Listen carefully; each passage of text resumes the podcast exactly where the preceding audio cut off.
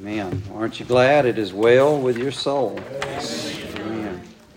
Yes. Appreciate the good singing we've heard, the wonderful testimonies, beautiful playing, and yes, I can say that she's my wife, but I, she does play beautifully. What y'all don't know is Saturdays. Normally, I'm in my study and I have my door closed, and she's normally down at her piano, and so I listen to her play while I'm studying and, and preparing and preaching a radio broadcast. And uh, she never knows just how much she really helps me with that. I don't think I've ever even told her that. So, amen. Uh, but sure is a blessing. Amen. Well, it's a blessing to be here tonight. Um, mm. You ever just feel your heart overflowing? Yes. I feel my heart overflowing tonight. I want to mind the Lord. Uh, John chapter number 17. Uh, Pastor, I want to tell you, you ought to be proud of your boys. Uh, one of them told me he's going to pray for me. One of them told me I had a good wife. Amen. Mm-hmm. Uh, those are good things to hear when you're getting ready. Those were encouraging words. Amen. I've been bad if he'd said he wasn't praying for me and I needed a better wife. Amen. So, so I appreciated that encouragement. I, uh, but no, you can tell the uh, the influence that those boys have in their life, and uh, it shows. And you know, the fact that they want to be up here on the front and want to be around uh, God's Word, it means a lot. You ought to be proud of that. John chapter 17. I'll be honest with you, we're going to read the whole chapter. I normally invite you to stand. You're welcome to stand if you want, but we're going to read this whole chapter if you'll indulge me. Um, we'll begin in verse number one. The Bible says this these words spake Jesus and lifted up his eyes to heaven and said, Father, the hour is come. Glorify thy Son, that thy Son also may glorify thee. As thou hast given him power over all flesh, that he should give eternal life to as many as thou hast given him. And this is life eternal that they might know thee, the only true God, and Jesus Christ, whom thou hast sent. I have glorified thee on the earth. I have finished the work which thou gavest me to do. And now, O Father, glorify thou me with thine own self, with the glory which I had with thee before the world was.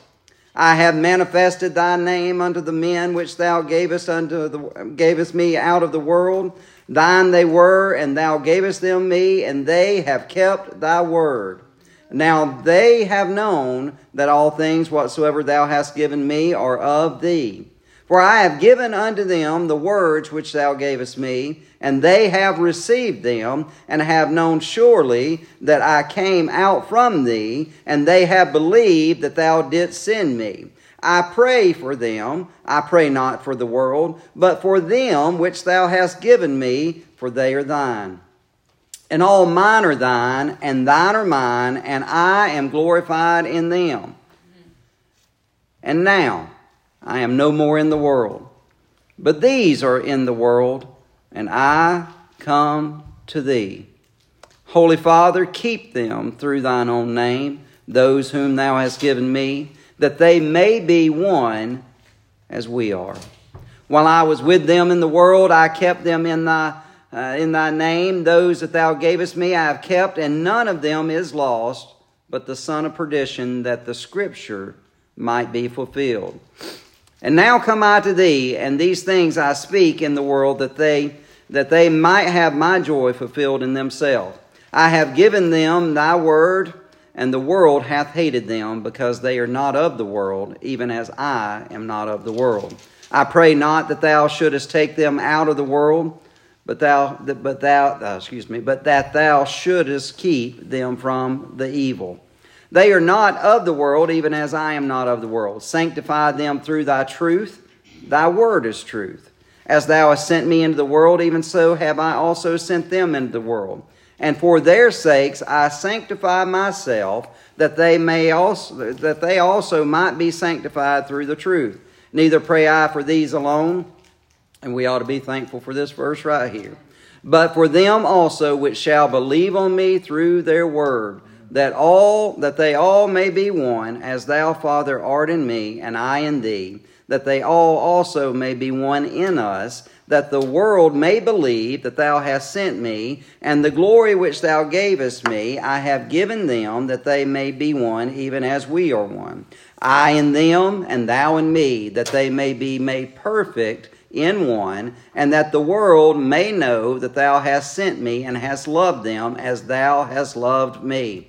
Father, I will that they also, whom thou hast given me, be with me where I am, that they may behold my glory which thou hast given me, for thou lovest me before the foundation of the world. O righteous Father, the world hath not known thee, but I have known thee, and these have known that thou hast sent me. And I have declared unto them thy name, and will declare it, that the love wherewith thou hast loved me may be in them, and I in them. A lot in that chapter. You say, why did you read the whole chapter? Because you can't really break any of that apart. This is what we call the Lord's high priestly prayer. He's getting ready to go to Calvary. He's getting ready to go to a cross. He's getting ready to go to a false judgment. But before he goes, he's got something to say to the Father. And notice he's saying this to the Father. Yes, sir. He is praying for those that he's leaving behind. Yes, sir. And there's a phrase that we find here so often repeated. In fact, we find it three or four times throughout this passage where Jesus says that he wants to make us one with him. Yes. Verse 11, you'll find that he, wants us to be one as him, as him and God. Yes. That's that unity. He wants us to have unity. Let me say this, church. He wants the body of Christ to have unity. That's his desire. We should be in unity and fellowship one with another. Well, somebody ought to said amen. Maybe we need to preach on. No, I'm just kidding. Preach on, brother. Verse 21 tells us that we wants us to be one in him. Yes. And that's our position. That's how we get in. That's how we become one with him. We can't get in any other way. But verse 23, let's look at that one one more time. That tells us how he wants us to be one with him. Notice what he says I in them, and thou in me. And here's what I'm trying to get to Amen. there's an enjoyment of salvation that we so often forfeit because we miss this part right here. And I understand Thanksgiving service, and you say, well, this is a strange Thanksgiving sermon. I know. Preach on, brother. But this is what the Lord told me to come and say tonight.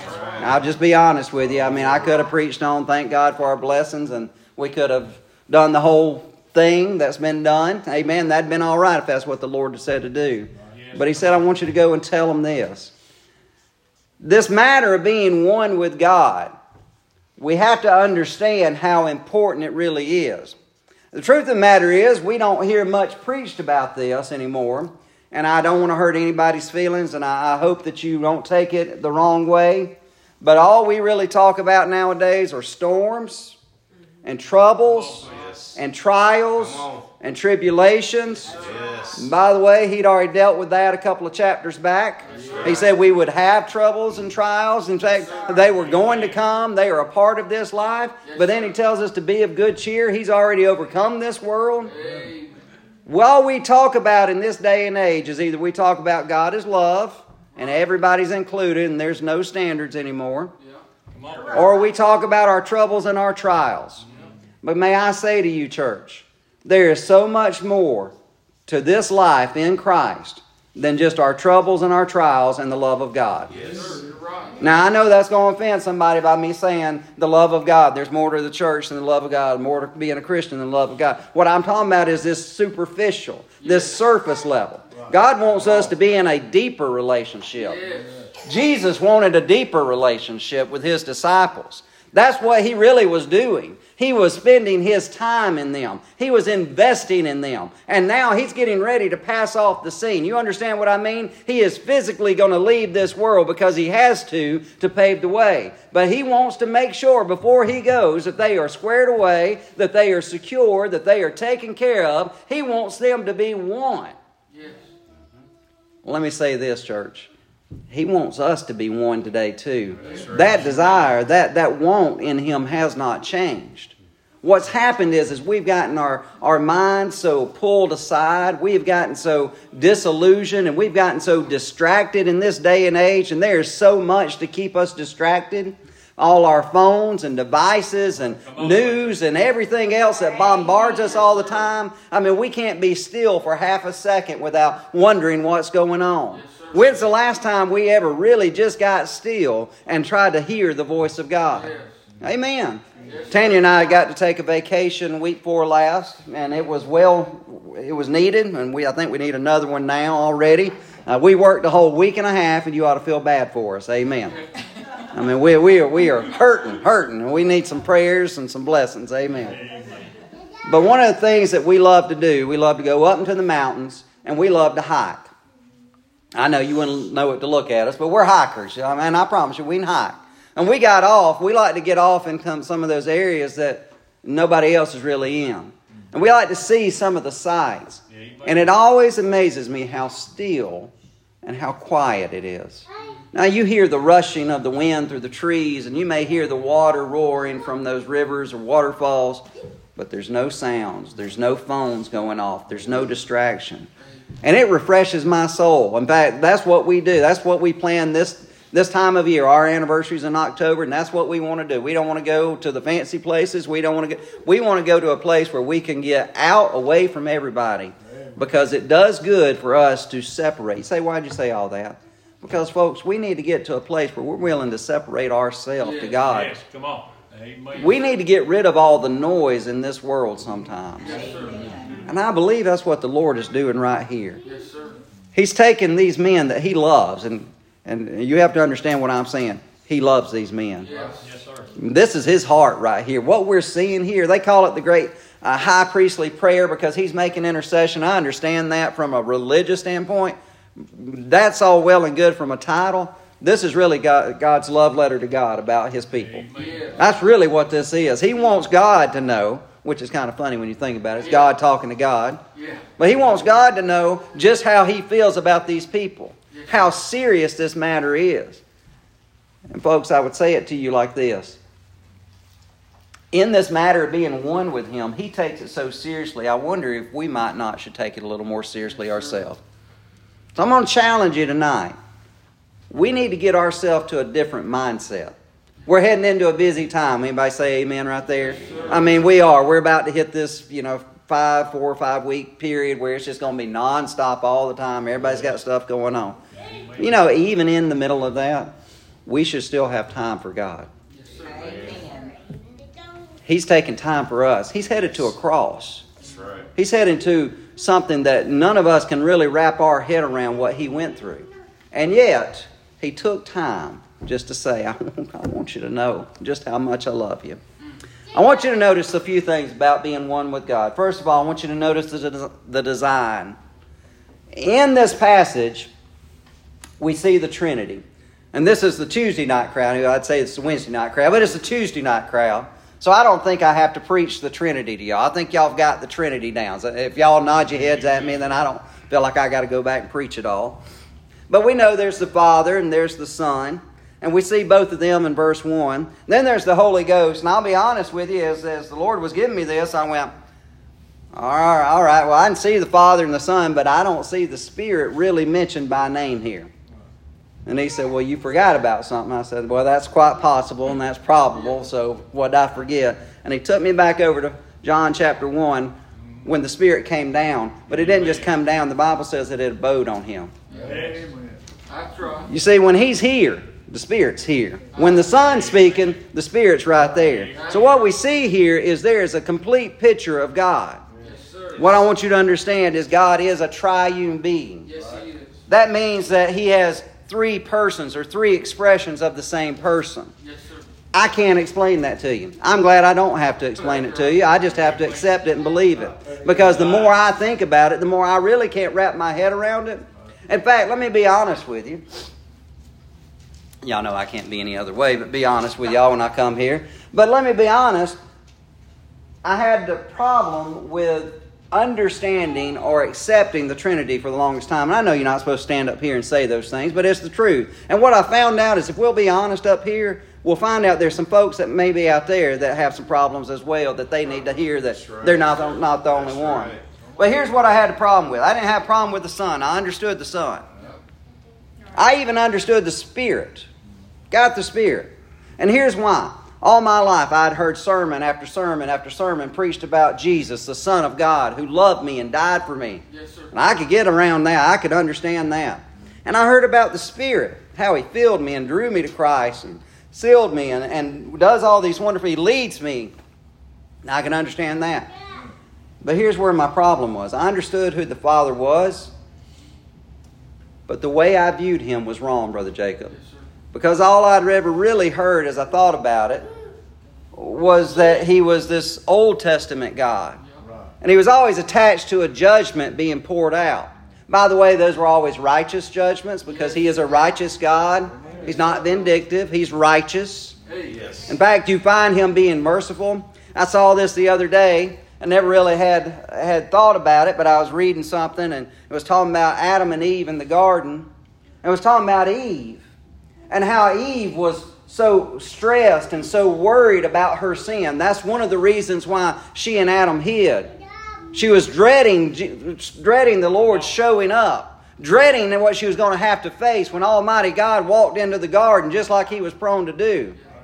And what she found was, yeah, the judgment came, and it was it was severe. yes, sir. But there was also mercy and redemption that He gave a promise. You see, that's who God really is. And for the longest time, all I could see was a, a judgmental God.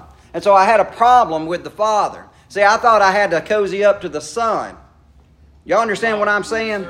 You know, the Son was my only advocate. The Son was the only one that was really on my side. And the Spirit, well, you know, He's just kind of doing what He's just telling you about the Son. So I was okay with Him. But I was worried about the Father. And so I spent all my, my young Christian life, every time I'd misstep, you know, the Father's going to get me. Yeah. The Father's going to be disappointed in me. And y'all are looking at me a little funny, but that's the way I felt. Until one day I read about how God so loved the world that He gave His only begotten Son. Yes. And what I began to study and what I began to find out is that salvation is not the Lord's plan, and it's not the Spirit's plan, and it's not the Father's plan. It's God's plan. And when we begin to look at it this way, you know, God the Father wants to save you just as much as God the Son wants to save you, just as much as God the Holy Spirit wants to save you. All three of them are agreed in this. In fact, that's what First John tells us that they all are in one and they agree in one. They're all bent on you coming to the cross, coming to the knowledge that He wants to save you. This whole thing that we need to understand as we look at who God is is that He is equal in His in his power, in his presence, but he's equal in the way in which he wants to bring us in. Yes. He wants us to be one. I tell you what, it got a lot easier for me when I began to understand the design of God was not one third of him was bent on trying to destroy me, and two thirds of him were trying to keep me. When I began to understand that all of him really wanted all of me, it sure changed my point of view about who God was. Yes, as we look at the design, we see that there is the Trinity, but then what we see is that man's design reflects God's design. Of course, y'all know this in, in Genesis 1.26, and God said, Let us make man in our image, after our likeness. Yes, sir. In other words, you and I are designed to be just like God. Now, here's the problem sin entered in, and there was a death. It was a spiritual death. Yes, sir. Your soul was a living soul. Your body was a living body, but that spirit was dead. Yes. And when you get saved, that spirit gets quickened. That's how you can worship the Father in spirit and truth when the spirit comes alive. You are designed to worship God. You are designed to praise God. You're designed to be in God's presence. So here's what I'm trying to get to. As we look at being one with God, we need to understand that He has already designed us to be one with God. Now, isn't that something? You say, well, what does all that mean? Well, it really means this I don't have to come up with a way. I don't have to design myself. I don't have to figure out how to change myself. I don't have to figure out how to get to Him. I don't have to figure out anything about it. He's already taken care of everything. So, in the matter of being one with God, understand this the design of it has already been handled. Yes, sir. In fact, we could say it like this it's His design that we become one with Him. Right. Yes. In fact, I really believe that's why He created us. I believe that's what the garden really was. Yes. He designed man to interact with Him. You realize that He never designed one other uh, being, creation, to interact with Him? They were all designed to serve Him. They were part of His service. Yes. They were designed to worship Him. They all serve functions. But man, He designed to fellowship with. Yes. Every single day, He came in that cool of the, of the day and He walked with Adam. He walked with Eve. He wanted to be in their presence. He wanted them in their presence. Here's what I'm trying to get you to understand that you are uniquely designed to be in the presence of God. Isn't that something? Yes, sir. That's right. Doesn't that change how we look at who we are? When we think about all the wretchedness and all the wickedness, and we think about, oh, wretched man that I am, and we all have those moments. Somebody say amen. We all get in that Paul like moment where we just don't know who we are or what we just did. But even and beyond all of that, you are uniquely designed to be one with God. What a thought. What a thought. The design. But then I want you to notice the determination. Here's what I mean by that. When we talk about determination, there's two different ver- uh, definitions of that. In determination, you are determining what needs to be done. You're evaluating a problem and you're coming up with a solution. I look at something and I determine that if I'm going to do A, I need to do B and I need to do C. And then there's the determination to take that plan and actually follow it through. So we have two different definitions. God determined the plan, and through determination completed the plan. His plan.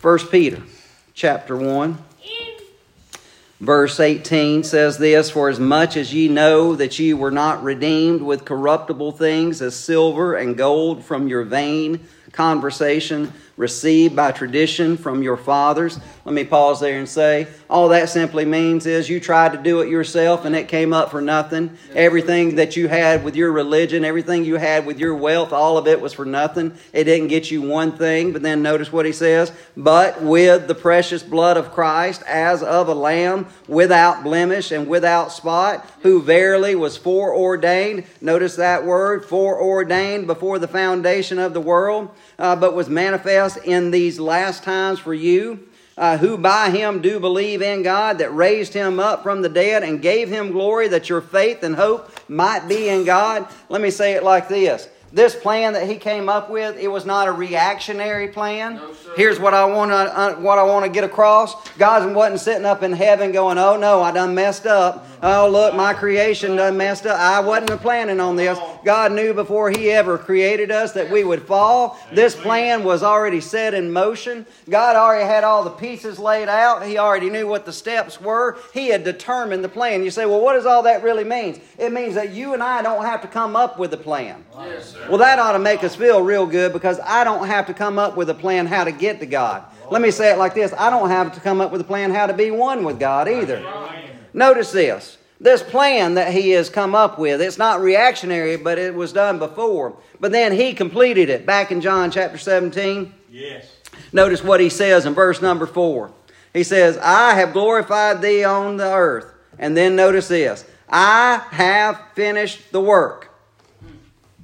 Before he ever says, I, I, It is finished on the cross, he said, I have finished the work. Amen.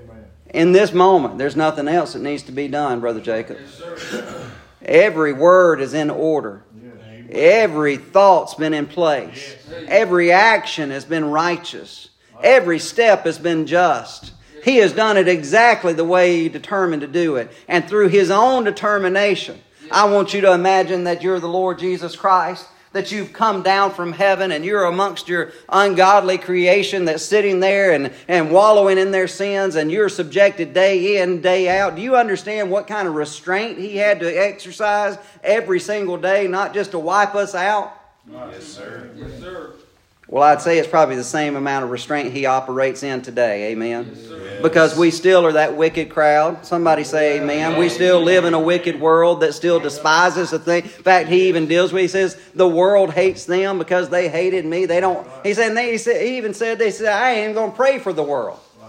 Well, that will, that will mess up somebody's religion real fast, won't it? Jesus said, I ain't going to pray for the world. I'm going to pray for the people, though. Because that's who he came to redeem. This world is doomed. This world's going to pass away with fire. It's going to melt with a fervent heat. But it's going to be replaced by a new heaven and a new earth. What I'm trying to get across is he finished what was needed to be done. And, and there's nothing left that needs to be done. You see, man's plan can never get him to God, no matter how righteous his efforts may be. That's right. Well, let's pause here for a second. We say that's right, and we say amen, but how many of us try to use our own plans and our own actions Come on, brother. to get to God today? Mm. I'm not talking about through salvation. We'll deal with salvation in a little bit. I'm talking about to those that are saved. How many of us, each and every day, sit there and say, Well, you know, I messed up. Maybe I need to do this, or maybe I need to do that, or maybe. You know what we're doing? We're trying to determine our own path. Yes, sir. We're trying to determine our own plan. And we're trying to use our own determination to accomplish it. And you know where that always leads? Absolutely nowhere. It's the same place that led everybody else. That's why we needed a Savior. That's why He had to come. Titus chapter 3, verse 5 says, Not by works of righteousness which we have done, but according to His mercy, He saved us. It's all about Him and it's all about what He's done. And by the way, if you're going to be a one with Him, it's all about Him and it's all about what He's done anyway. That's right. Man's plan will always come up short. Yes. That's why Jesus said, I am the way, the truth, and the life, and no man cometh unto the Father but by me. You see, it's not your determination, but His that's needed. I like this verse, 2 Corinthians chapter 5, verse 15. It says, And that he died for all, that they which live should not henceforth live unto themselves, Yes, but unto him which died for them and rose again. You say, what does that have to do with determination? It really just means this. If we quit trying to figure it out and doing it our way, and we just start relying on what he's already done, Yes. life sure would be a lot simpler. Yes. I didn't say easy, but it is get it does get simpler. Life's never going to be easy. I hate to I hate to burst your bubble. I know it's Tuesday and we still got a long way to go in this week. But life's not going to be easy tomorrow. I mean that's just the way life is. But life sure gets simpler when you begin to follow Him and you begin to put your trust in Him and you began to live by faith and you began to walk by faith and you began to trust Him in every aspect of your life and you began to realize that He's already been where you've been. You do realize that's what the whole earthly ministry really is about. So He could walk where we had to walk, He could feel what we had to feel, so He could live like you and I would have to live. So we don't have a high priest that's not touched. And we don't have a high priest that we can't get to. We have a high priest that's been where we're at. He knows what we do, what we deal with, though he sinned not. Uh, we need to understand that our way will always, always lead us to ruin, but his way will always lead us to oneness with him. Galatians 2:20 says, "I am crucified with Christ, nevertheless I live, yet not I, but Christ liveth in me." And I like this part.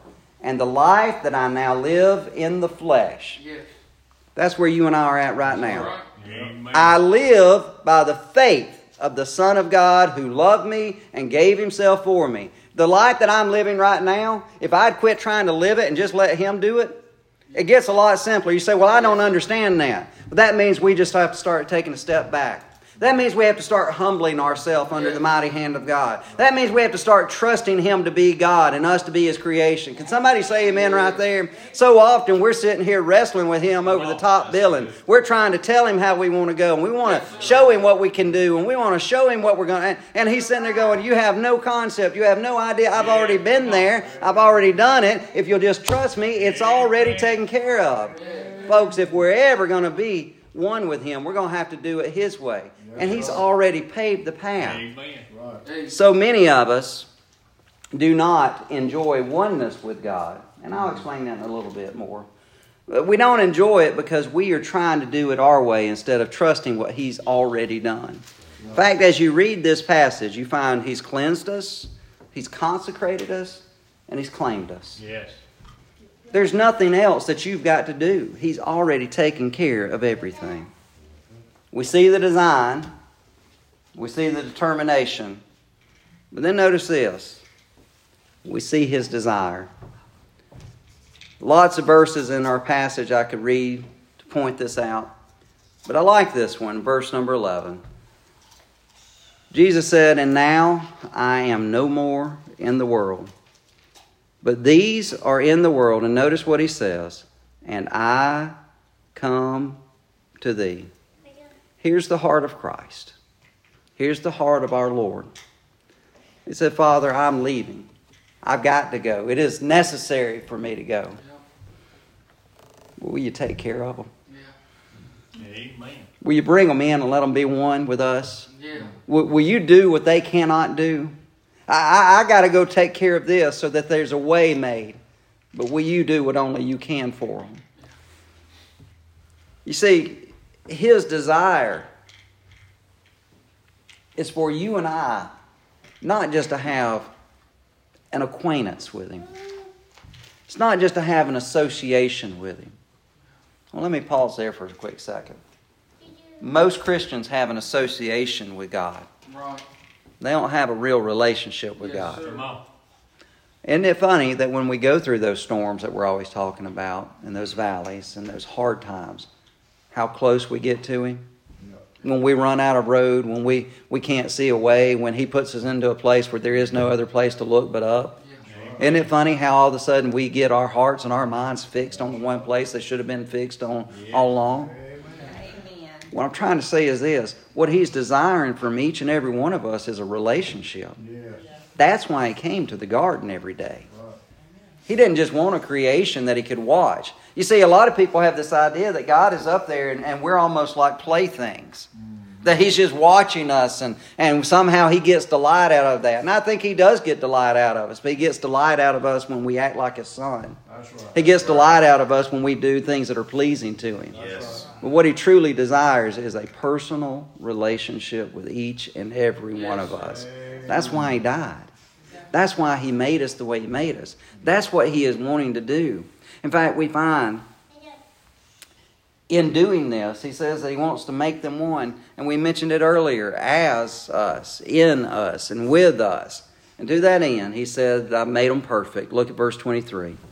He said that they may be made perfect in one. That word means complete. Yes. It's not this sinless perfection nonsense that gets floated out there sometimes. This just simply means complete. Yes, sir. In other words, we can't be complete, Brother Jacob, unless we're with Him, right. unless we're in Him, unless we're as Him. Yes, sir. He set an example for us, He set a path for us, He set a plan for us. But so often we miss it because we're trying to do things our way. That's right. We want to go this side You're when He's saying you stay here. And I'll be honest with you. As you follow the leadership of the Lord, it's not going to make much sense. I, and I know that's not popular theology, and, and people have a problem with that. But He doesn't have you from a preaching standpoint. He rarely has you preach what you think you ought to preach. And oftentimes, if you're preaching what you think you ought to preach, you're not preaching from the right place. Let me just be honest there. Amen. And I say that from experience. He has you do things differently than you think that it would be. That's why, you know, the disciples are like, you know, they're out there fishing after they've seen the risen Savior, which doesn't make a lot of sense, but it shows you just how short our faithfulness really is. Come on. And he says, Have you caught anything? They said, No, it's cast on the other side. And don't you imagine these fishermen are going, Cast on the other side? We have been fishing all night. I mean, there's not, what is this, six feet? I mean, that's going to make that big of a difference. God's ways never make sense to us, but His ways are higher than our ways. His thoughts are not our thoughts. And if we would start to understand that, not just from a religious standpoint, not from some big scriptural theological standpoint, but from a real life application, every day, left foot in front of right foot, that God's ways are not our ways, but I can trust them because they are tried and true and He's already done everything, how much easier things would be. He tells us that we can be complete in Him. In fact, it's the only way to be complete. He tells us that we've got a purpose in Him. Notice what verse 24 says. Or I'm sorry, verse 23 says. He says in the latter part, and that the world may know that thou hast sent me and hast loved them as thou hast loved me. You say, what is all that about? It's so that we can be a witness for Him, so that others can see what we have with Him. The reality is, is that most Christians aren't that good of a witness. I'm just being honest. And I have to look in the mirror and say that about myself sometimes. Don't look at me that way. Y'all get y'all. Nobody wants to nod their head. I understand. That's not a real popular one. But the truth of the matter is, is we're not good witnesses. But Jesus said that we're to be a city set up on a hill. We're to be a light that shines. We're to be a salt that has savor.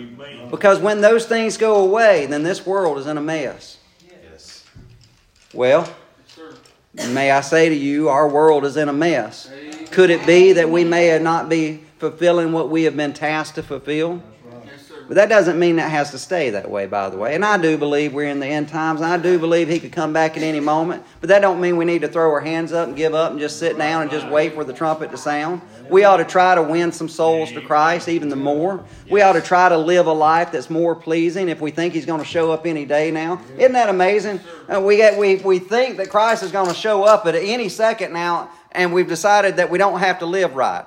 That logic does not track. If he's going to show up at any minute, we ought to live even more Christ like, right?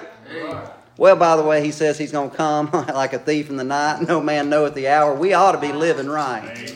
But there's a purpose, and it's to show the world who he is so that they can have what we have.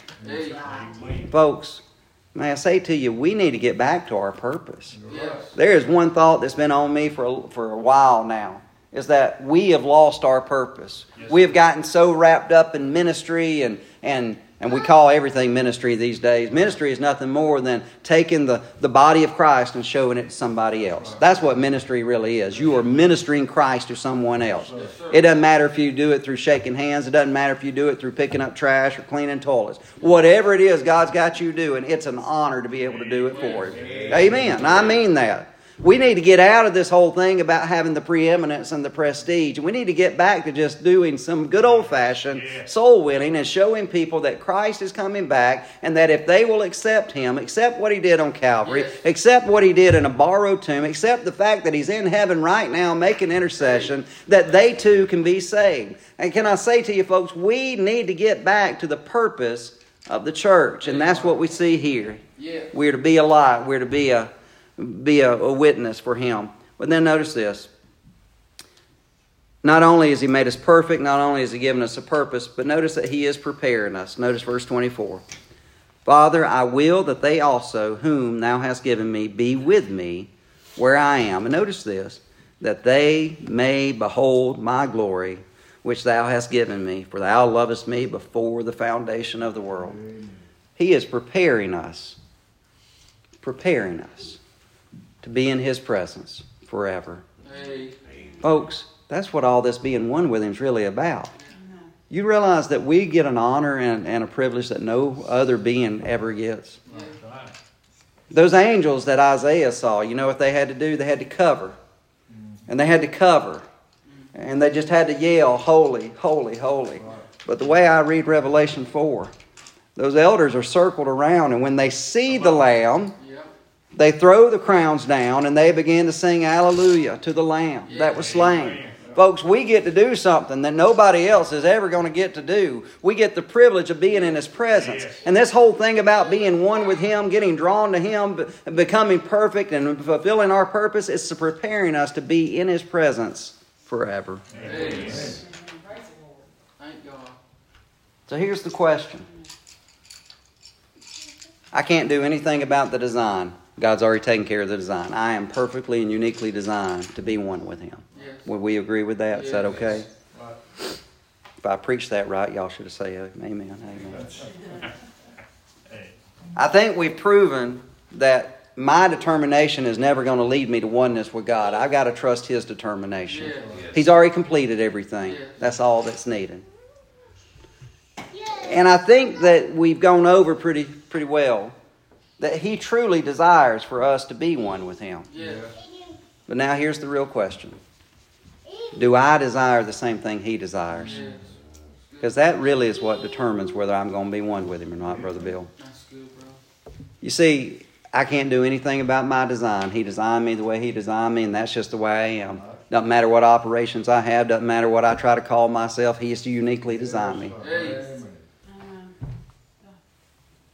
I can't do anything about determining because if I try to determine another path, it's just going to end up in the wrong place. So I just have to trust Him.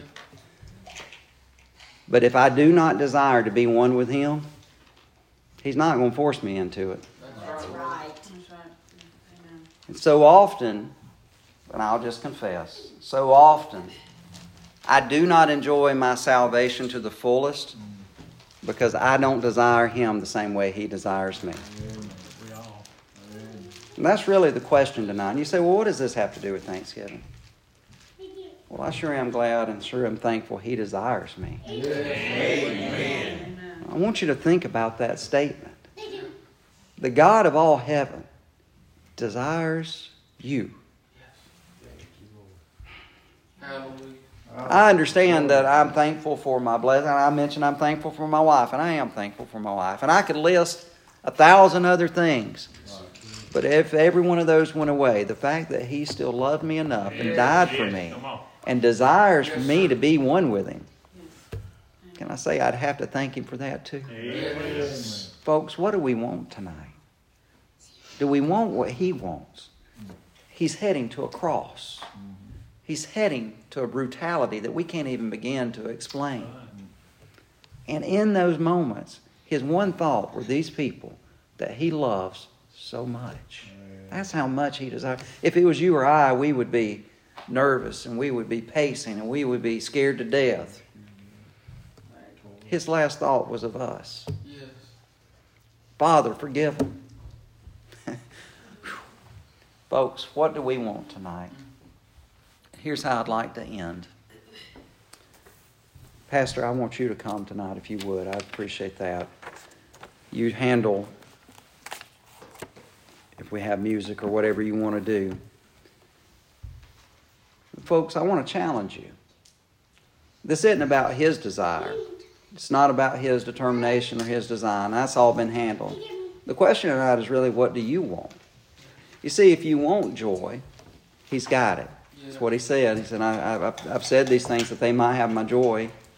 He, he gave them his peace, chapter earlier. He's taken care of all their problems and overcome the world in chapter 15. He told them that if they'd just abide in him, so he, he told them how to abide, so he's given the plan. There's nothing left that's needed except we have to accept it, except we have to want it. Folks, what do you want tonight? I can't answer that question for you. But as the pastor comes and as they come with some music, I want you to think about what it is that he wants for your life. Miss Macy's going to play some for us. Uh, I stand to our feet tonight.